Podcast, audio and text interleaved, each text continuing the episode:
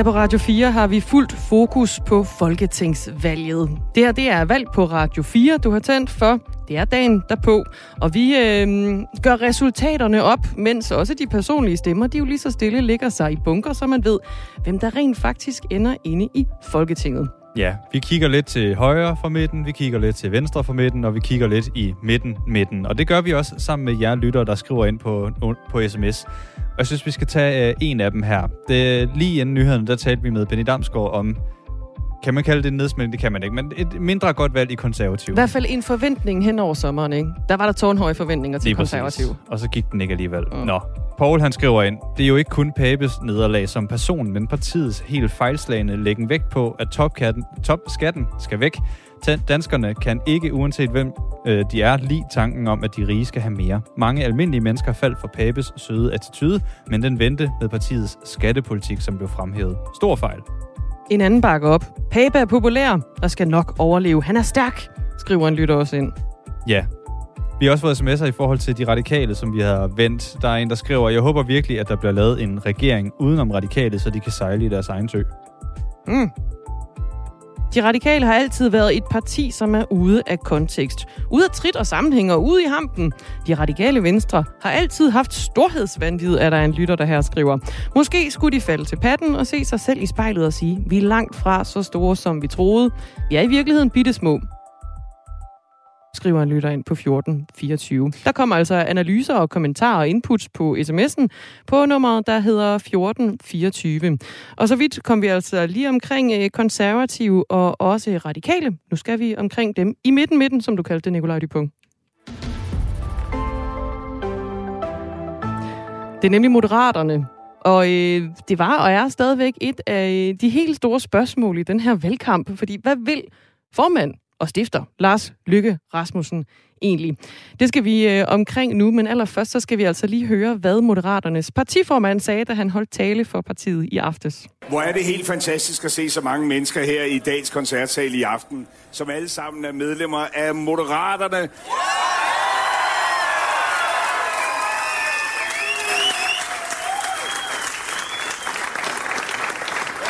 Og som har kæmpet og som har leveret, uden at vi kender det endelige resultat, et helt fantastisk valgresultat. Nu skal vi altså øh, omkring øh, Moderaterne, også Lars Lykke Rasmussen. Og Pernille Rudbæk, lad os lige starte med at få cementeret, hvordan gik det nu lige for dem ved valget i går?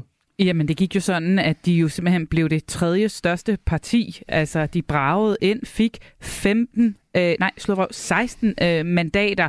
Øh, det andet største, ja, jeg ved ikke, borgerlige parti, det er det jo så ikke. Men de er i hvert fald det tredje største parti. Det er jo det, jo hele humlen øh, handler om, øh, Thomas Larsen. Og så stod vi jo det meste af valgaften og kaldte ham for kongemager. Han var ikke til at komme udenover om nærmest ind til øh, sidste sekund, hvor at, øh, det så tippede, og han måske alligevel ikke er kongemager, ham Lars Lykke Rasmussen. Det var jo ellers det, man kan sige, hele hovedformålet med at stifte Moderaterne, at lægge blokkene i benlås, sætte sig på midten og tvinge den til et samarbejde. Spørgsmålet er så, om han kan det nu, hvor Mette Frederiksen i teorien kan danne et, øh, et rødt flertal. Hvor står Lars Løkke Rasmussen her dagen derpå? Jeg synes stadigvæk, at han står et øh, meget stærkt sted i dansk politik. undskyld, vi skal tænke på, at han har altså rent faktisk øh, præsteret et uh, mindre mirakel med at, at få dannet sit nye parti og få skabt den her kolossale uh, opbak, opbakning bag Moderaterne. Så uh, han kan roligt være tilfreds, og det tror jeg også, han er. Det er klart, i, uh, i aftes, der så det uh, ud som om, han nærmest var ved at rydde hele uh, bordet, uh, og han holdt jo også en sejrstale, måske lige en uh, tand for tidligt, for der stod han jo netop og, og mm. talte om, at, uh, at nu skulle der ske noget, og det var Moderaterne, der skulle øh, styre det, det videre spil. Sådan kommer det ikke til at gå.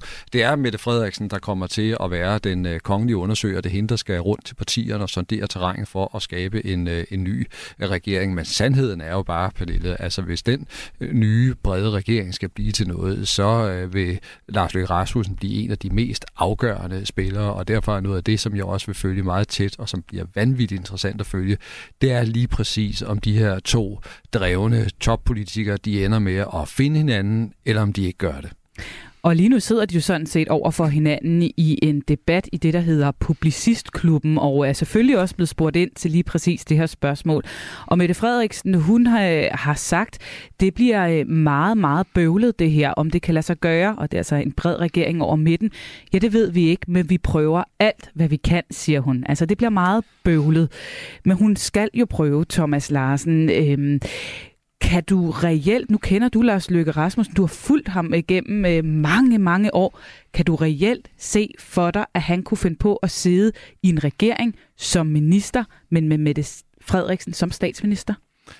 Det er jo umiddelbart svært at forestille sig. Altså omvendt så er det også to politikere, som øh, kan lægge tingene til side, altså også sådan personlige antipatier, og så se på det politiske. Og hvis de føler på et tidspunkt, at de kan lave altså en aftale, og de kan gøre forretninger sammen på en måde, så begge får noget ud af det, så øh, kan alt i princippet øh, lade sig gøre.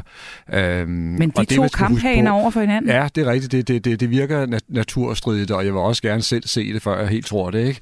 Øh, det skal jeg gerne øh, understrege, men vi skal bare lige huske på, der er altså også et betydeligt pres på dem for rent faktisk at forfølge den her mulighed for at lave en bred regering. Altså som du selv var inde på, det har været Lars Løkke Rasmussens hele argument for at skabe moderaterne, og derfor kan han ikke tage let på den her opgave. Han skal ind i nogle forhandlinger for at se, om det kan lykkes. Mette Frederiksen, hun har turneret rundt i en helt valgkamp med samme budskab om, at det er afgørende at bygge bro i dansk øh, politik, så de skal arbejde meget seriøst med det her. Ja, så på en eller anden måde, så ligger presset jo lidt på ham i forhold til at vise, at han rent faktisk mente det. Man kan jo sige, øh, da vi troede, han var kongemager, der kunne man have lagt presset over på Mette Frederiksen og sagt, hvis du virkelig vil det brede samarbejde, så må du også indstille dig på, der kan være andre statsminister end dig. Nu ligger presset jo på ham i forhold til at øh, vise, at han rent faktisk mener det, for der er vel ingen tvivl om, at Socialdemokratiet kommer til at byde op til dans. Det gør det helt klart, og, øh, og det er rigtigt, at der, der viser et øh, pres på Lars Løkke Rasmussen øh, nu, fordi altså, han, skal, han skal vise, at han, øh, at han mente alt det, han har gået og sagt her i, i, i valgkampen, og han skal ind og, og, og komme i nogle realitetsforhandlinger med, med øh, Mette Frederiksen, og det bliver virkelig, virkelig interessant at, øh, at, at følge. Og sagen er, at der er ikke én på Christiansborg, der ved, hvordan det her øh, spil det ender. Det er der ikke. Omvendt, Thomas Larsen, hvis ikke øh, det bliver regering for øh, Lars Løkke Rasmussen, opposition for Moderaterne, hvad bliver det for en rolle? Så har han godt nok braget ind, men så er projektet jo sådan set mislykket lidt. Ja, det vil ikke være nogen øh, drømmerolle. Det er sten sikkert, øh, fordi han har satset alt på at øh, få lavet den her nye regeringskonstruktion, og selvfølgelig også med drømmen om selv at komme til at spille en rolle øh, i den. Jeg tror ikke sådan fire år på oppositionsbænken er noget, som Lars Løkke Rasmussen ser som noget specielt for, for jættene. Øh, han håber virkelig, at han kan komme tilbage til indflydelsen. Kan det så blive en, et hurtigt bekendtskab med Moderaterne? Altså tror du, de kan overleve øh, fire år i opposition som parti? Det er helt umuligt at, at sige, fordi det, er, øh, det kommer an på så mange ting. Altså netop om de, om de får indflydelse, eller om de ikke gør det. Om øh, Lars Løkke Rasmussen han bevarer øh, gejsten og kan holde fast i det her store comeback, han har lavet. Det handler om, om de får øh, uddannet en øh, stærk og kompetent øh, folketingsgruppe. Der er så mange komponenter her. Ja, det var lige mit øh, sidste spørgsmål i den her runde, Thomas Larsen. Altså, vi havde tidligere besøg her i programmet af Monika Rubin, som er en af de mange helt nye, uprøvede øh, folketingskandidater, som formentlig meget sikkert øh, er blevet valgt ind. De kommer til at sidde i en folketingsgruppe med 16 personer, hvor vi øh, kender Lars Løkke Rasmussen, Jakob Engel Schmidt har også været på Christiansborg før, men ellers så er det altså 14 helt nye, uprøvede kandidater, der skal ind og, og skabe det her parti ind på Christiansborg. Det i sig selv giver vel også nogle udfordringer i forhold til for moderaterne at komme ind og få indflydelse og indtage ministerier osv., eller hvad? Kan man godt bare entrere med 14 helt nye, og så sætte sig på det hele? Det er selvfølgelig en enorm udfordring, men vi har i hvert fald set partier, der er lykkes med den tidligere. Altså dengang det virkelig gik godt for Dansk Folkeparti, og de øh, voksede kolossalt og fik masser af nye kræfter og uprøvede kræfter ind i folketingsgruppen, der var de fantastisk dygtige til at uddanne dem og skole dem, sådan så de blev habile øh, politikere, og som blev en stor gevinst for øh, partiet. Og de satsede virkelig på at tage hånd om den her folketingsgruppe med masser af nyvalgte, og det er i virkeligheden noget, som øh, Moderaterne efter min mening skal prøve at kopiere kopiere. Jeg vil så sige, at udfordringen den bliver ekstra stor, hvis de rent faktisk får adgang til regeringsmagten, fordi der bliver Lars Løkke Rasmussen nødt til selvfølgelig at flytte nogle af sine folk, og inklusive sig selv, ind i regeringen, og det betyder, at der bliver øh, færre øh, drevne kræfter så til at styre af folketingsgruppen. Det kan blive en kæmpe udfordring. Jeg tror dog, at han vil løse noget af problemet, hvis han får adgang til regeringsmagten, ved også at hive nogen ind, altså som ikke er en del af mm. folketingsgruppen, som, og gøre dem til ministre. Hvem kan det være, bliver jo nødt til at spørge så? Der har han jo et øh, kæmpe kontaktnetværk, øh, og vi kan jo for eksempel bare huske tilbage og, og, og mindes, at det var Lars Løkke Rasmussen, der ud af ingenting altså opfandt uh, Tommy Ahlers og pludselig trak ham ind i politik. Så mange spændende, uafklarede spørgsmål omkring Moderaterne. Det bliver ikke uh, sidste gang, vi kommer til at vende det, men uh, vi, vi sætter punktum uh, for nu, i den her runde i hvert fald. Og det er altså Moderaterne, som øh, også er gået til valg på at danne en øh, bred regering. Og lige nu er der jo en øh, debat i gang i det, der hedder Publicistklubben, hvor partilederne mødes til en snak om valget og også regeringsdannelsen. Og statsminister Mette Frederiksen, hun er altså igen, har hun opfordret Blå Blok til at genoverveje den her øh, brede regering. Øh, hun vil gerne se om, øh, ja, hun vil gerne opfordre endnu en gang til, at de her blå partier, altså for eksempel en venstre og en konservativ, som tidligere har afvist det, i at indgå i en øh, bred regering, de skal lige genoverveje deres øh, beslutninger. Og hun vil gerne se, om, om standpunkterne måske kan ændres også, når partierne de mødes til forhandlinger, siger hun ved øh, den her debat. Jakob Ellemann, han er formand for Venstre, og han gentager så her, at han har altså svært ved at se en bred regering på sig. Man behøver ikke at sidde i regering sammen for at samarbejde, siger han. Og det er jo ganske vist. Klokken er 26,5 minut over 12.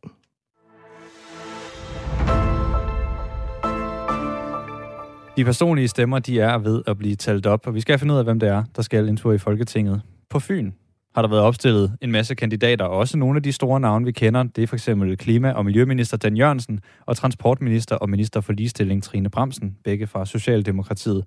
Sander Schmidt Astrup er nyhedschef hos Fyns Stifttidende. Goddag. Ja, goddag. Der er ikke kommet øh, personlige stemmer endnu, men uh, set for din stol, hvordan er det så gået med Socialdemokratiet på Fyn? Jamen, øh, øh, det er gået virkelig godt. Altså, de har faktisk fået hver tredje stemme øh, på Fyn. Det er meget, meget flot og ligger over deres øh, resultat fra det seneste valg. Og det betyder også, at de får hele 6 af de 15 mandater, som øh, der vælges ind i Folketinget den her gang fra den fynske storkreds. Så det er en øh, øh flot øh, fremgang i en tid jo, hvor kan man sige, de to mest profilerede øh, øh fynske kandidater, ikke mindst Trine Bremsen og Dan Jørgensen, de har jo virket noget flosset. Dan Jørgensen har set noget træt ud på pressemødet om sprængte gasledning, og Trine Bremsen har jo været fedtet ind i den her FE-sag. Men nu ved vi jo ikke, hvad stemmer de har fået, men vi ved i hvert fald, at Socialdemokratiet har fået enormt mange stemmer på Fyn. Jamen, de sager, du, du netop nævner her, blandt andet FE-sagen, altså Lars Finsens bog, øh, som hvor han blandt andet kalder Trine Bremsen ud. Altså, er du overrasket over, at de trods alt stadig har, måske ikke dem som kandidater, men som parti, har så stor til opbakning på Fyn? Ja, ja altså, det, det er jeg, men når man tænker nøje over det, er det måske Fynboerne sådan nogle tryghedssøgende mennesker, der gerne vil være med, med det, de kender. Øh, måske, altså, men det er, jeg synes, det er spektakulært, fordi Trine Bremsen og Dan Jørgensen plejer at være dem, der hiver allerflest stemmer hjem, og de har jo ikke Altså, de har jo ikke strålet øh, lige frem øh, i valgkampen, men især Trine Bremsen har dog været enormt aktiv på Fyn i hele valgkampen, og det har hun egentlig i hele valgperioden. Hun har været super god til at pleje sit øh, fynske bagland. Det har hun altid været, og det har hun bestemt også været den her gang. Så Socialdemokratiet er altså en af de helt store vinder, eller den helt store ja. vinder på, på Fyn. Ja. Men hvis der er en vinder, så er der vel også nogle tabere. Hvem er ifølge dig de store tabere? Ja, men altså, som andre steder i landet, så har øh, Venstre fået en ordentlig en på snotten. Altså, de havde fire venstrefolk i Folketinget sidst, de får to den her gang. Øh, de konservative bevarer deres ene mandat, men bare for et par måneder siden havde de øh, øh, øh gjort sig tanker om to eller sågar tre øh, valgt her på Fyn. Øh, heriblandt Joachim Hoffmann Petersen, det var ham, der var øh, øh formand for alle intensivlægerne og fik masser af skærmtid dengang coronaen øh, bulrede herud af i Danmark. Så, så de, de, drømte om i hvert fald to og måske tre, og de får så en, og de så også noget trist ud, at vi var til valgfest eller valggravet hos dem i går aftes ned i Odense. Det var ikke sjovt for dem. Og hos Venstre siger du, at de er også blevet halveret, altså fra fire til to. Hvad er det for nogle ja. kandidater, man, man I regner med ligesom skal kæmpe om de to mandater, der så er? Ja, det vil være øh, sandsynligvis øh, den tidligere minister Lars Christian Lilleholdt og øh, Erling Bonnesen. Øh, det er en, der har været valgt ind her på Fyn i mange år, knap så kendt i, øh, i den bredere offentlighed. Men det vil sandsynligvis være de to, øh, der tager de mandater, der er tilbage til, til Venstre her på Fyn. Og så er der også, øh, kan man sige, en, en, en, hvis vi går tilbage til vennerne, Liberal Alliance har fået et strålende valg på Fyn øh, sidste gang der var det sådan, at flere, på flere valgsteder, der fik stram kurs øh, flere stemmer end, øh, end Liberal Alliance den her gang. Vældig, vældig fint. Og hende, der står til at blive valgt lidt med stor sandsynlighed, Katrine Daggaard. Det er noget en kandidat. Hun har blandt andet været med i luksusfælden, fordi hun på et tidspunkt ikke har styr på sin økonomi. Og så er det jo en, der har jodlet øh, som en eller anden kampagnesang. Så det er en, det er sådan en, en, en lidt anderledes profil, øh, de får ind her fra Fyn, sandsynligvis. Okay, hvad er dit indtryk af, altså nu siger du, det er en anderledes profil, og det er jo også et parti, der netop har profileret sig på at, at skille sig lidt ud fra mængden. Her tænker jeg ja. også på Vandopslag, der havde godt gang i den i, øh, på sociale medier. Hvordan har, har, har valgkampen været for Liberale Alliance på Fyn? Jamen, de har været, øh, altså, de har været fint synlige, altså, og, og medvirket til en masse valgmøder med god gejst, og, og her på Fyns Stiftstiden har vi også holdt sådan en masse Øh, valgmøder rundt omkring øh, på øen, og, og de har gjort, hun har gjort det fint, altså gjort det godt. Så tror jeg også, hun har trukket, altså de har trukket af vandopslags øh, kan man sige, fremragende indsats på landsplan. Det har også hjulpet dem. Altså, så så de, har, de har gjort det fint. Øh, og, og, og kan man sige, en, den, den sidste sådan, øh, en nye spektakulære ting, det er jo som andre steder i landet. Moderaterne, de kommer også ind med en, og det bliver sandsynligvis øh, en øh, sygeplejerske, der hedder øh, Rosa Eriksen, tidligere fuldstændig ukendt øh, på nær dem, der har set reality-tv, hvor hun har været med i noget, der hedder Kongerne af Svendborg. Men hun er på vej i Folketinget og fik også skærmtid dengang, at øh, Moderaterne præsenterede deres kan man sige, roste og visionære øh, sundhedsudspil. Hun er sygeplejerske på UH, så hun var med der, så, så hun er også med stor sandsynlighed på vej ind i Folketinget. Så har vi også ved at været hele vejen rundt. Øh, jeg ja. tænker, Nye Borgerlige går også fra 0 til 1 mandat, er det ikke rigtigt? Og Danmarksdemokraterne ja, får faktisk også ja. en. Ja, det er nemlig rigtigt. Og, og hvad hedder det, især Danmarksdemokraterne også lidt sjovt, fordi ham, der med stor sandsynlighed tager turen på borgen, det er øh, en mand, der hedder Jens Henrik Tulsendal, og som navnet antyder, nært familiær relateret til den tidligere DF-formand Christian Tulsendal. Han er storbror. Og, og Jens Henrik har også i mange år været DF'er, inden han her den her periode, så valget går over på Støjbergs hold. Så men det er sikkert givetvis sammen, der kommer i Folketinget. Og hvad med over på den borgerlige siden? Er det øh, oplagt, hvem der går med den? Ja, det er nok øh, der er spidskandidat, øh, som jeg lige her øh, efter en lang nat har glemt navnet på. Men det, det der var sjovt med ham, det var en, øh, det, det var en, en jøde der, øh, af partiet, vi har opstillet på Fyn, og det blev de hvad hedder det, øh, tilstedeværende fynske kandidater sure over. Så der var en masse ballade, men, men, men de får en ind også, og, og de havde jo heller ikke øh, nogen sidst, så det har også været et, et fint valg for dem.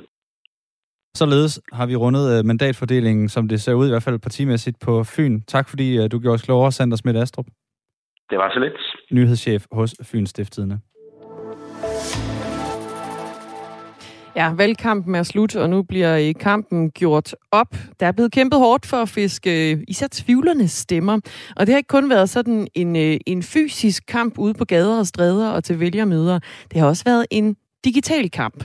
Fordi der er blevet kæmpet hårdt for at fange vælgernes opmærksomhed på de sociale medier, og der er blevet brændt flere millioner kroner af. Valdemar Osted, velkommen til. Tak. Ekspert i øh, digital politisk annoncering og også indehaver af politisk annoncering.dk. Øh, er der blevet brugt flere penge i år på annoncer på sociale medier, end der plejer at være? Altså, vi, vi, desværre så kan jeg ikke sige, hvor mange penge, der blev brugt til folketingsvalget, men øh, når vi sådan giver et nogenlunde bud i forhold til det, vi kan se på, så er der blevet brugt øh, markant flere penge den her gang. Og for eksempel så kan vi se, at vi nok, nu mangler vi lige de sidste to dage, men vi nok kommer op på omkring 19-20 millioner brugt på Facebook og Instagram annoncering.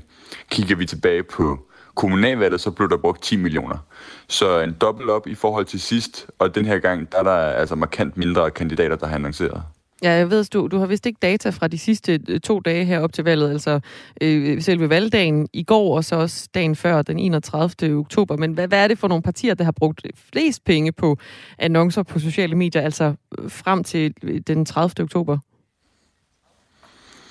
Øhm, Jamen, der er særligt to, og det er konservative og liberal alliance, der, der har haft spenderbuksen på. Ja, og, og hvad, hvad, hvordan ser man nu? Ja, ja, undskyld. Ja, og, altså, vi konservative, de er op øh, på øh, 2,9 øh, eller 3,2 millioner, og Liberal Alliance øh, op på, på 3,1 millioner. Så det er også en chat penge. Ja, det må man da øh, sige på alle mulige måder. Kan man, kan man blive så konkret også, og snæver det så meget ind, at man kan sige, hvilken kandidat, der har brugt flest penge? Ja, altså så vi har i alt øh, 550 sider, der har brugt penge, og så mener jeg Facebook-sider. Øh, og selvfølgelig er der en, en relativt stor andel af dem, som er, er kandidater. Øh, men ham, der har brugt flest, det er Søren Pape, der har brugt 460.000 og så nummer to, det er Pia Olsen Dyr, der har brugt 340.000. Okay, og det er jo som bekendt ikke gået sådan helt vildt godt for, for konservative, der var i hvert fald et langt og dykke fra sommerens forventninger. Er der, er der tale om, om lige næsten spildte penge for Søren Pape? Det er jo det, der er svært at sige, fordi nu, nu så jeg lige kort, og han klarer det rigtig, øh, klarer det rigtig godt i, i Viborg-området. Men der er ikke nogen tvivl om, at konservative havde regnet med et markant bedre valg, fordi de har brugt meget energi på en kampagneindsats, ikke bare digitalt, men også øh, fysisk. Og det, det, er jo, det er jo meget sjovt, at vi har Liberal Alliance og konservative op ved siden af hinanden, som bruger øh, næsten lige mange penge, og det er ligesom to fuldstændig forskellige udfald. Og det cementerer jo nok egentlig bare, at øh, Facebook og Instagram-annoncering, det er ikke sådan en eller anden magisk genvej til at få stemmer. Det, du bliver nødt til øh, også at have nogle andre aspekter, som hjælper dig på vej. Hvor at kampagnekronerne for Liberal Alliance jo nok bare har forstærket deres positive retning, så øh, har de simpelthen ikke, for konservativs i hvert fald ikke kunne modstå øh, den her nedtur, vi i hvert fald har set øh, siden valgkampen start. Og så er der måske også noget med, med, med formen på indholdet. Altså der har Liberale Alliance jo slået sig stort op på øh, humor og også øh, sådan selvironi. Hvad har, hvad har konservative egentlig gjort? Jo, altså de har også, øh, jeg tror også inspireret af Liberal Alliance har forsøgt det lidt på samme måde. Øh, det, har, det har selvfølgelig, hvor Liberal Alliance er, er, har dem, der har været markant bedst til at bruge humor og selvironi øh, blandt alle partierne, så, så, så er det mere en klassiker på Facebook og Instagram at bruge noget vrede øh, eller forarvelse til at drive engagement. Og det er lidt svært at sige lige præcis, hvad konservative har brugt, fordi ligesom de fleste andre partier, så har de jo de prøvet det, det meste, hvor Liberal Alliance øh, måske mest har, har gået efter at bruge humoren.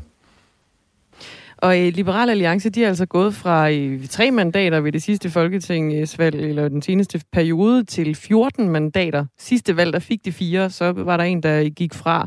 Nu står de til 14 mandater i Folketinget. Konservative, de er gået fra øh, 12 mandater til 10 mandater, altså en, en tilbagegang. Øh, der har været rigtig meget snak om især Liberale Alliance, som har brugt rigtig mange penge på sociale medier. Øh, egentlig jo på lige fod lyder det så til, som, som konservative også har brugt. Der har det jo særligt været TikTok, de har slået sig op på. Har vi nogen overblik over, hvordan pengene de er, de er brugt der? Man må faktisk ikke bruge annoncekroner på TikTok. Det, det mm. forbyder TikTok, øh, altså politisk annoncering. Ja. Så derfor så det, at, at, at Liberal Alliance klarer det så godt på TikTok, det er en ren, det vi kalder organisk Altså, at de, det lykkes dem naturligt øh, gennem TikToks algoritme at komme ud til rigtig mange. Øh, når det så er sagt, så, så, så tror jeg også, at, at, at man kan ikke bare tilskrive Liberal Alliance succes, at de, at de er rigtig gode på TikTok. Øh, fordi de er også rigtig, eller Alex Armstrong klarer det også rigtig godt på Facebook. Jeg tror, han er den fjerde, tredje eller fjerde bedst performende politiker på Facebook. Han klarer det også rigtig godt på Instagram. Hvad ligger der i det? Øh, ja, det er fordi, hvis jeg kigger på totale interaktioner per opslag, øh, hvor vi ligesom siger, hvor mange likes, reaktioner og kommentarer får han per opslag i løbet af valgkampen. Mm. Så tror jeg, han ligger lige øh, i det lune hjørne sammen med Jacob Mark øh, til at få tredje eller fjerde pladsen. De, de, de skiftes lidt mellem de to. Så, så derfor så, øh, så er det selvfølgelig en kombination af det hele, og det her det er jo også, som jeg sagde lidt tidligere, altså det er jo det, er, hvordan vi det, at vi stemmer, er jo en ekstremt kompleks rejse, øh, som bliver jo afgjort af en masse forskellige indtryk. Der er partilederdebatter, Der er, er me, altså generelt, hvordan medierne skriver om partierne i en positiv eller negativ tone. Der er, hvilke, hvor mange kampagnekroner partierne bruger, hvor de bruger dem henne, hvilke følelser de går efter at aktivere. Øh, og så er der selvfølgelig også alle busreklamer og sådan. Så det, det, det, kan, det er meget forskelligt, hvordan, at, øh, hvordan at vi stemmer, og derfor så er partierne selvfølgelig også udfordret i, at, at der ikke er nogen gylden løsning til at, at klare det godt. Men trods alt helt kort her til slut, Valle Mosted, hvis der nu er sådan en eller anden helt særlig læring, vi ved jo, der er valg igen om fire år i hvert fald øh, til Folketinget, så, så hvis man nu skal pille et eller andet ud af, af den annoncering og de strategier, der er blevet lagt ved det her valg, øh, hvad, hvad vil så være det bedste at tage med videre til, til næste gang? Jeg tror, vi kommer til at se, at partierne bruger mange flere penge i starten end næste gang. Fordi at alle partiernes kampagneorganisationer har kigget på Liberal Alliance, og det de gjorde i Liberal Alliance, det brugte, de brugte lige, næsten lige så mange penge i dagene øh, efter valget blev udskrevet, som de brugte i dagene op til valget øh, blev afholdt. Og det gjorde, at særligt relativt i forhold til de andre partier, brugte de rigtig mange penge i starten. Mm. Og det gav dem ligesom måske et boost i meningsmålingerne, bare lige den der ene til halvanden procentpoint. Og det kunne de så øh, gå ud med på deres sociale medier. Det blev også skrevet om i medierne, og så blev det i sig selv faktisk en, en selvopfyldende profeti. Valdemar Osted, tak fordi du var med. Selv tak. Ekspert i digital politisk annoncering, og også indehaver af politiskannoncering.dk. Lige nu er vi ved at følge så godt til dørs, vi nu kan, hvor de her mandater havner henne, i hvilke hænder de gør. Ja. Og i den forbindelse har vi fået en sms fra Daniel. Han skriver, hvor godt er valget gået for Nye Borgerlige i Nordjylland, tænker på en bestemt kandidat, Kim Edberg Andersen, om han får en plads i Folketinget. Jeg tænker, jeg kan sende den direkte videre til dig, Pernille Rudbæk, vores uh, talknuser. Ja, kan man sige noget om, hvordan det går for partiet i Nordjylland? Jamen, jeg var lige inde og tjekke her på, øh, på Nyborgerlige i Nordjylland, og det ser umiddelbart ud til, at de står til et mandat i det nordjyske, og ham her, Kim Edberg, han er jo altså deres øh, spidskandidat i Nordjylland, så øh, nu kan man sige, at de personlige stemmer er ikke talt op endnu, og jeg kan ikke gøre mig klog på, om der er andre kandidater i det nordjyske, som på mirakuløs vis skulle øh, have enormt mange personlige stemmer, som så kunne gøre, at det ikke blev ham. Men jeg tænker da umiddelbart, at det ser meget lovende ud for ham her, Kim Edberg Andersen. Der er i hvert fald ikke andre store nyborgerlige profiler i det nordjyske, som umiddelbart ser ud til at kunne tage det ene mandat, der er i spil der. Jamen, det er hermed givet videre. Mm. Daniel, altså et mandat ser ud til lige nu i, uh, til Nyborgerlige i Nordjylland. Og lad os da bare øh, hoppe direkte videre til faktisk at tale lidt videre om nye borgerlige. Fordi selvom Blå Blok ikke kunne vinde et øh, flertal, så er det jo ikke gået helt skidt for øh, alle de borgerlige partier. Det er altså jo blandt andet gået frem for nye borgerlige. De er gået fra øh, fire mandater til seks mandater. Det er de i hvert fald, og lad os tale med, øh, høre det fra hestens egen mund, Lars Bøge Mathisen. Goddag. Goddag med jer. Du er folketingsmedlem for Nye Borgerlige og spidskandidat i Østjyllands Storkreds. Hvordan synes du, øh, altså hvis vi nu tager matematikken bort, hvordan er det gået som øh, Nye Borgerlige kandidat? Jamen altså, for os som parti er det, er det jo gået fint, øh, kan man sige. Vi er jo vi er gået frem, og som et af de få partier, siddende partier i Folketinget, så er vi gået frem. Så det kan vi jo ikke tillade os at være utilfredse med. Det, vi er jo et lille parti, og så hver fremgang, det tager vi imod med, med kysseren. Hvad, hvad tror du årsagen er til, at I er gået frem? Jamen, jeg tror, vi har formået i et, øh, et hav med en masse forskellige partier, og øh, så har vi formået i de sidste tre år at, at markere os på nogle, på nogle dagsordner og vise, at der er lidt forskel på, øh, på, på partier. Øh, og så er det jo klart, at i den, i den sidste periode, måske de sidste, ja, de sidste år eller så videre, så har vi også, så har der også været en strategi om, at nu skulle vi nu skulle man virkelig øh, vi sammenholde og stå, og stå, stå sammen i den blå lejr. Og det er jo klart, at hvis der så er ro på i, i blokkene, øhm, så kan vi jo se historisk set, så, så gavner det tit de store partier, hvor man kan sige, vi små, vi små vores berettigelse ligger også nogle gange i at bide de store i haserne og være lidt mere skarpe. Og, og det kan vi så mærke, at så er det så gået lidt, lige, øh, lidt ned igen i målinger, efter der var ro på i, i en blå lejr. Øh, og så lander vi på et resultat, som, som vi er rigtig glade for, som det er. I har jo kæmpet hårdt for, at Mette Frederiksen ikke skulle fortsætte som statsminister. Det ligner det lige nu, at hun kommer til at fortsætte med, måske endda i en, en rød regering. Er det så en sejr? Altså har I bidt så hårdt i øh, haserne på de blå partier, at de måske simpelthen har sendt øh, statsministerposten direkte over i hænderne på Mette Frederiksen?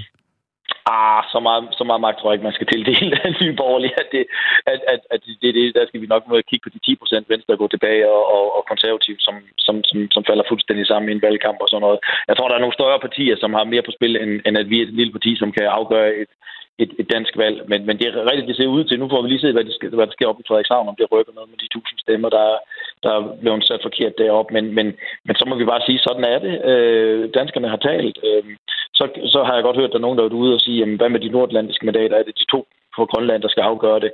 Men, men der kan man jo også sige, at det er jo også meget andet, der er rykket rundt i, i, i dansk politik på det. Øh, men man må bare op på hesten igen, og hvis det bliver et rødt så er det jo øh, det, som danskerne har valgt, og så, så må det være sådan. I går to mandater frem, men lad os lege med tanken om, at Mette Frederiksen bliver siddende. Hvad er det så overordnet set for en fornemmelse, du sidder med efter sådan et valg? Um, jeg, jeg sidder med en fornemmelse om, at jeg synes, det har været en... Nu har jeg ikke været med til så mange valgkampe, men jeg har set på rigtig mange valgkampe. Jeg synes, det har været en, en elendig valgkamp generelt set.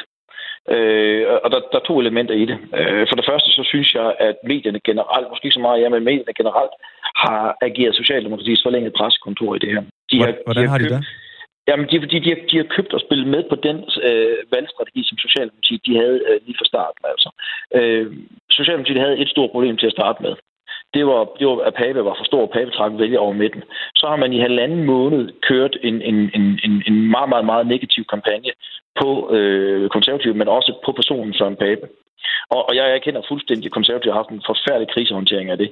Men, men, men man har kørt i halvanden måned benhårdt på det så, så kommer man ned, så har man et, det andet problem. Hvad er det? Jamen, det er Inger Støjberg. Inger Støjberg, hun trækker også stemmer over, over midten.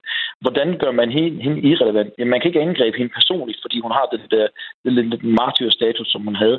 Jamen, så opfinder man jo, man skal huske på, Nikolaj Vammen gik ud dagen om aftenen og stod, at man sagde, at man gik til valg på et e-parti-regering. 12 timer senere går Mette Frederiksen ud og siger, at det er en regering om midten.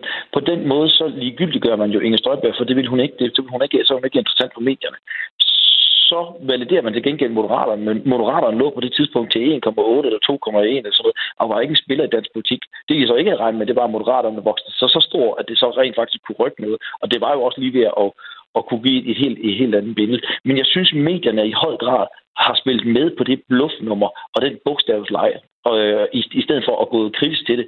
Jeg har ikke set nogen medier, som har taget fat i de her partiers økonomiske planer og virkelig gået dem igennem helt ned og holdt partierne ansvarlige for, hvad er så konsekvenserne af at føre jeres økonomiske politik, politik så, så, både for danskerne eller for samfundet. Lars så der synes jeg, der er nogle elementer. Og man så har vi ikke snakket om inflation, som jeg synes, det er det helt Jeg, jeg stopper øh, dig bare lige øh, det ganske kort, Lars Borg Mathisen. Jeg skal bare lige forstå i ret det, du siger her. Mener du, det er mediernes skyld, at den blå blok ser ud til at, at være gået tilbage? Nej, nej, altså, jeg, men altså, jeg, jeg, jeg siger, nej, det er ikke det, jeg siger på nogen måde, men jeg siger, jeg siger at jeg synes, medierne har ageret forlænget arm af den socialdemokratiske, socialdemokratiske preskontor. Og, og det, det, synes jeg har været en, en, der har været en bias i den måde, man har, har, har dækket det her valg, valg på. Det, det synes jeg absolut, har været. Og det kommer til udtryk ved, at man ikke har gået øh, alle de økonomiske planer oven i sømne, eller hvordan? Jo, og, og man, er jo ikke, man er jo ikke stillet reelt nok kritiske spørgsmål til, til øh, Altså, sådan nogle helt basale ting, som siger, okay, øh, Socialdemokratiet har, har, har så ledet øh, løs mod de borgerlige på grund af skattelettelser. Så går de ud i valg og siger en skattelettelse. Jamen, øh, hvordan hænger det sammen? Øh, og Rwanda har man kun lige vendt lidt, som der støttepartier ikke vil gøre det. Altså, den her bogstavleg, hvor, hvorfor man ikke går benhårdt til, hvordan, øh, til Socialdemokratiet på de her ting. Jeg synes, der, der har været en tendens til, at den plan, som man har lagt til for, klar for Socialdemokratiet, øh, som er tydelig, om hvad der, hvad der skulle ske i de forskellige uger i valgkampen, dem har medierne jo bare spillet med på, og bare nærmest øh, losset de her nye øh, tiltag ud, uden at gå kritisk til, til, til, til de tiltag, som der kommer. Og så har man bare ladet dem sætte den politiske dagsorden. Jeg, jeg har ikke set nogen medier gå benhårdt til Mette Frederiksen og sige, spørg hende helt konkret, og det gælder sådan set også, kan man sige, Moderaterne og Konservative og Venstre, som alle rækker ud efter statsministermagten. Hvad vil I gøre for at få inflationen ned i Danmark? Altså, vi kigger på inflationstal, som ligger på 11 procent. Det svarer til, at danskerne oplever en skattestigning på 11 procent derude så er, der, så er der nogle svar på, hvad man vil gøre med hjælpepakker, kompensation og alt muligt andet. Det kan vi sagtens tage en snak om, vi er enige om sådan noget. Men hvad vil man gøre for at få inflationen ned? Men Lars, det spørgsmål Lars er ikke blevet stillet, og det er absolut ikke blevet besvaret. Nu, øh, ja, nu bryder det ind. Altså, Lars Borg Mathisen, det er jo et spørgsmål om, hvad for et tema, der har været på dagsordenen. Man kan sige, noget af det, der har fyldt rigtig meget i valgkampen, det er jo for eksempel øh, Socialdemokratiet, der har lovet øh, offentlige lønstigninger. Der er rigtig mange vælgergrupper, der har tænkt, det kunne godt være os, så helt naturligt har det vel været et emne, der har fyldt meget. Mener du ikke, medierne er gået ordentligt til Socialdemokratiet i forhold til, at de ikke vil sætte navn på, hvem der skulle have de lønstigninger, for eksempel? Nej, jeg synes, jeg synes jo, medierne skulle, skulle spurgt, øh, jamen, sige, jamen er det ikke sådan, som det allerede er nu, at regeringen reelt set bare kan afsætte midler øh, til, til de lønstigninger i de nuværende forhandlinger i det forløb? Hvorfor har de ikke stillet det spørgsmål? Fordi det er jo det, der er virkeligheden. Altså, når, når de siger det der med, jamen, så vil de blande sig i den danske model, der skal man bare lige huske, at når regionerne skal gå ud og forhandle løn, så er det jo på baggrund af den økonomi, som de får fra finansministeren. Der får de jo en ramme om, hvor, hvor, meget, de kan, hvor meget de kan give i løn. Den kan, løn, lønsramme kan de jo ikke bare gå over, uden de har finansministeriet øh, godkendelse til det. Så, og det er der jo ikke nogen medier, der har sagt. De siger, okay, hvis I synes, de offentlige ansatte skal med i løn, hvorfor har I så ikke bare givet videre rammer til regionerne i de tre år, som de har siddet der? Altså det spørgsmål er ikke blevet stillet, men derfor, derimod køber man sig til, okay, så kigger man frem og, og ikke forholder dem om, at de kunne allerede have gjort det her, hvis de har haft ønsket om det. Men, men det, det spørgsmål er ikke blevet stillet. Men er det ikke et spørgsmål om at vælge sine kampe? Fordi der er jo nærmest for hvert udspil, der kommer fra et hvilket som helst parti, så er der 10 kritiske spørgsmål, man kan stille. Og der er vel også et spørgsmål om at, at ikke at, at skabe støj hele tiden, og så finde et sted at sætte kniven ind. Og der har medierne så måske valgt øh, de, de her offentlige øh, lønstigninger. Mener du ikke, det er godt nok? Mm, nej, det mener jeg ikke, de har gjort. Altså, jeg mener, jeg mener da ikke, at medierne har forholdt sig kritisk til det. De, de, de, har, de har stillet hende spørgsmål om, hvem, hvem er det så, der skal lønstigning? Og så siger, så siger hun, jamen det, det vil vi ikke bestemme os, fordi vi anerkender øh, den, den, den danske model og sådan noget ting. Jamen, det er jo ikke et svar. Altså, det er jo ikke et, et svar, man, man synes jeg i hvert fald for mediernes side skal acceptere. Men, men, men synes du, anerkender du ikke også, at man har på, på inflationsspørgsmål, at det ikke er blevet adresseret i den her valgkamp? Hvad siger du? Uh, synes du, at inflationsspørgsmålet er blevet uh, adresseret i, i den her valgkamp? Inflation har vel været et uh, stort emne i uh, valgkampen, men uh, Lars Bøje, jeg vil egentlig gerne stille dig et spørgsmål i stedet for, fordi nu er I så fået, har fået to mandater ekstra. Det betyder også, at I får mere magt. Er det noget magt, I kommer til at kunne bruge til noget? Mm, jamen, jeg ved ikke, om to mandater giver, giver mere magt. Det kommer jo an på, om hvilke konstellationer. Det kommer an på, om altså, hvis det bliver et rent rødt flertal, så præcis to mandater giver ikke øh, mere magt. Det giver mere mulighed for, at, øh, at man kan dykke mere ned i, i flere sager, fordi man skal ikke have lige så mange overførskaber. Øh, og, og det betyder noget. Det betyder noget på ens arbejdsforhold. Det vil sige, at man kan, man kan bedre agere opposition og holde øje med, med, med ting, som man kan. Og man kan også øh, gå længere ind i, i, i forhandlingsforløb, fordi vi bliver flere. Så det er en helt klart øh, en, stor fordel for et lille parti at bare, bare blive et eller to eller tre mandater mere. Det kommer til at have en stor betydning for, for vores daglige arbejde herovre. Men, men sådan at kunne som opposition, om, om du ligger på 4, 6 eller 8 omkring altså reel rå magt, der skal du være en del af det parlamentariske grundlag for, at du kan øh, flytte det en til en over på det. Det bliver ordene for Lars Bøge Mathisen i den her omgang. Han er spidskandidat i Østlands Storkreds for Nyborgerlige. Ja, der er vinder og tabere efter et folketingsvalg. Og øh, vi har her på Radio 4 siden klokken halv seks i morges talt med en del af dem, og også fået analyser af, hvorfor det hele er gået, som det er. Men der er et parti, vi ikke har talt med endnu, og det er SF. Men øh, det skal vi have rettet op på her, inden vi stopper vores valgdækning for nu øh, klokken 13. Karina Lorentzen Denhardt, velkommen til. Jo, tak. Folketingsmedlem for øh, SF, i hvert fald indtil i går. Øh, og SF har jo haft en stabil valgkamp uden sådan store udsving, og øh, kan også skrives på listen over vindere. I er jo gået frem med et mandat og får nu 15 af pladserne i det nye Folketing. Hvordan øh, har du det her dagen derpå? Altså, jeg er frygtelig, frygtelig træt, og jeg må indrømme, at jeg lige har fået mig en morfar også. Det var simpelthen nødvendigt, for man får jo ikke ret meget søvn på sådan en aften. Men øh, jeg synes, det har, været, øh, det har været fantastisk. Altså ved sidste valg fordoblede vi, vi vores mandater, mm. og så går vi en lille smule frem den her gang også. Det synes jeg faktisk, vi kan godt tilfredse med. Vi har ligget sådan solidt og, og stabilt i målingerne. Og man må bare sige, at det har været en valgkamp, øh, der har været virkelig uforudsigelig. Altså, hvor billedet har ændret sig fra start til slut. Jeg vil sige, der, jeg tror ikke, jeg har mm. oplevet så mange forskydninger i løbet af en valgkamp som i den her. Ej, det har været øh, det exceptionelt spændende jo også faktisk helt til det sidste i går, da, da valgresultatet endelig lå. Der var der jo spænding helt op til øh, ja, de 100% var optalt om, øh, Lars Lykke Rasmussen og Moderaterne blev tunge på vægtskålen i forhold til en fremtidig øh, regeringsdannelse. Men nu skal det handle lidt om, øh, om SF og også om, om dig, Karina Lorentzen. Ved, ved du, hvornår, ved, hvornår ved du om, du, om du egentlig har købt eller solgt, altså genvalgt? Ja, men altså de personlige stemmetal, de begynder jo sådan stille og roligt at tikke ind. Øh, og det ser sådan fornuftigt ud i de kredse, hvor, hvor jeg har været stillet op. Øh, man skal jo passe på med at, at, at, at sige, at den er sikker. Øh, jeg har jo prøvet øh, at stå før en valgkamp, hvor jeg kun manglede 91 stemmer, og så ikke blev valgt ind i 2015. Så derfor så, øh, så afventer jeg jo stille og roligt de personlige stemmetal fra Sydjyllands Storkreds, hvor jeg, hvor jeg selv er stillet op. Og som jeg husker det, så var det sidste gang øh, pænt sent, at de sidste tal kom ind. Øh, så jeg forventer ikke at have et svar før måske hen mod aftenstid. Det kan blive måske endda en meget lang dag igen i dag. Ja, det, øh, det, det er det jo. Altså, jeg tror, der er mange kandidater, der går rundt sådan og, og venter lidt på, hvordan er det mm. egentlig gået øh, rundt omkring. Øh, så, så det er jo sådan en skæbne, jeg deler med mange andre. Men jeg tror, den er lidt mere rolig øh, end i går, trods alt, øh, hvor der jo var mere fest og, ja, og fokus, øh, så er det lidt på en anden måde i dag. Nu ser det ud til, at det er Mette Frederiksen, som bliver øh, kongelig forhandler og skal øh, øh sætte et, øh, en ny regering sammen. Øh, hvad for nogle krav har I til, til Mette Frederiksen i de her kommende regeringsforhandlinger? Karina Lorentzen?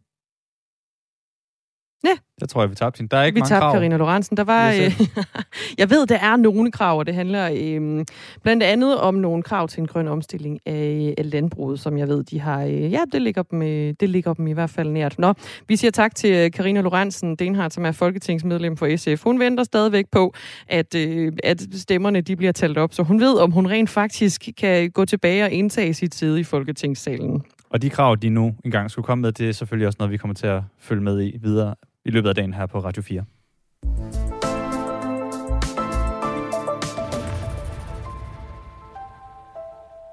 Den del af valg udsendelsen, som vi har gang i nu, den er ved at nå sin, øh, sin, sin vejs ende for nu. Den slutter her kl. 13, men øh, det betyder også, at vi lige kan gøre status. Og Pernille, jeg kigger over mod dig.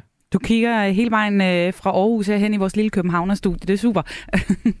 Jamen altså, øh, det vi ved, der kommer til at ske øh, her øh, de kommende timer, det er, at partierne de øh, skal forbi dronningen. Der er dronningrunde, og det er allerede om en time, nemlig klokken 14, at de øh, alle sammen hver især skal ind og aflevere en seddel og pege på, hvem de synes, der skal være øh, forhandlingsleder af en ny regering. Så det bliver jo interessant at, øh, at høre fra dem alle sammen, hvad de så har skrevet på den her seddel. Og så øh, afventer vi jo selvfølgelig også alle de personlige stemmetal, øh, som der dumper ind. Øh, Jakob Ellemann Jensen har allerede været ude at sige, at det bliver en rigtig træls dag. Han øh, står til at skulle vinke farvel til øh, rigtig mange. En, der allerede har fået sine personlige stemmetal, ja, det er Rasmus Paludan Paludan, han kom ikke ind. Han fik øh, ja, lidt over 300 stemmer. Der skal, øh, ja, nu kan jeg ikke huske præcis hvor mange, men vi er oppe i sådan noget 10-15.000 stemmer, der skal til for, at han øh, jeg kunne... tror, det er faktisk over 20.000. Han stiller op som løsgænger, og så kræver det dels nogle stillere i kredsen, og så kræver det vist over 20.000 øh, stemmer på ham som løsgænger, hvis han skulle øh, komme ind. I hvert fald øh, ikke noget godt valg til, øh, til ham. Øh, og øh, sidst men ikke mindst, så er der altså også dumpet nogle, øh, hvad kan man sige, også ret vilde tal ind fra Nordjylland. Mette Frederiksen, som jo førte valgkamp derop øh, et område, hvor at mink om noget har været på dagsordenen, og øh, det til trods, der trak øh, Socialdemokratiet Socialdemokratiet, altså 34 procent af de nordjyske stemmer. Det er over hver fjerde, eller over hver tredje, Thomas Larsen. Øh, helt kort, hvad siger det om Mette Frederiksens øh, valg, det her? Det er jo med til at indramme, at det her valg er ind som en meget stor sejr for Mette Frederiksen, fordi vi skal jo igen tænke på, at valget blev udskrevet på et tidspunkt, da hun stod i en massiv krise øh, på grund af minkskandalen, og der var mange, der spåede, at hun ville få et, øh, et rigtig, rigtig dårligt valg. Hun ville tabe regeringsmagten, og hun i særdeleshed ville få det svært i møde med nordjyderne. Og man må sige, at der er mange, der har taget fejl, fordi Socialdemokratiet er jo altså et med noget, der ligner en triumf her. Og bare lige ganske kort, så er det måske også værd at notere sig, at de så ovenikøbet også er gået et mandat frem i København, altså øh, Storbyen, hvor de jo tabte massevis af stemmer ved kommunalvalget. Så på en eller anden måde, det der magiske med både at fagne land og by måske lykkes? Jamen det er jo ikke forkert, når Mette Frederiksen i dag konstaterer, at Socialdemokratiet står tilbage som øh, det eneste rigtig store folkeparti. Sådan ser det faktisk ud, når vi ser øh, på det politiske landskab efter det her valg. Tidligere der kunne Venstre i den grad tage konkurrencen op, og var også nogle enkelte gange større end Socialdemokratiet, når vi ser tilbage. Men sådan er det jo altså ikke nu. Ja, således nogle af overskrifterne og noget af alt det, vi øh, skal holde øje med også resten af dagen her på kanalen. Ja, og der bliver altså også øh, masser af mere folketingsvalg her på øh, kanalen. Om ikke andet, så er der jo nyheder hver, hver time, når klokken den øh, slår helt. Øh, der kommer i hvert fald også til at være noget omkring det her med den her dronningrunde, som altså nu er øh, annonceret, at det er klokken 14 partilederne, de øh, møder ind på øh, Amalienborg for lige at give et fingerpege om, hvem de gerne vil have, skal være øh, forhandlingsleder ved de kommende regeringsforhandlinger. Øh, vi er ved at være færdige her med den første lange etape, kan vi godt kalde det Radio 4's dækning af Folketingsvalget. Vi har været i gang siden klokken halv seks i morges, hvor vi har kørt på med analyser og kommentarer fra vandets, valgets både vinder og øh, tabere, mens der er øh, fuld gang i optællingen af de personlige stemmer i øh, hele landet.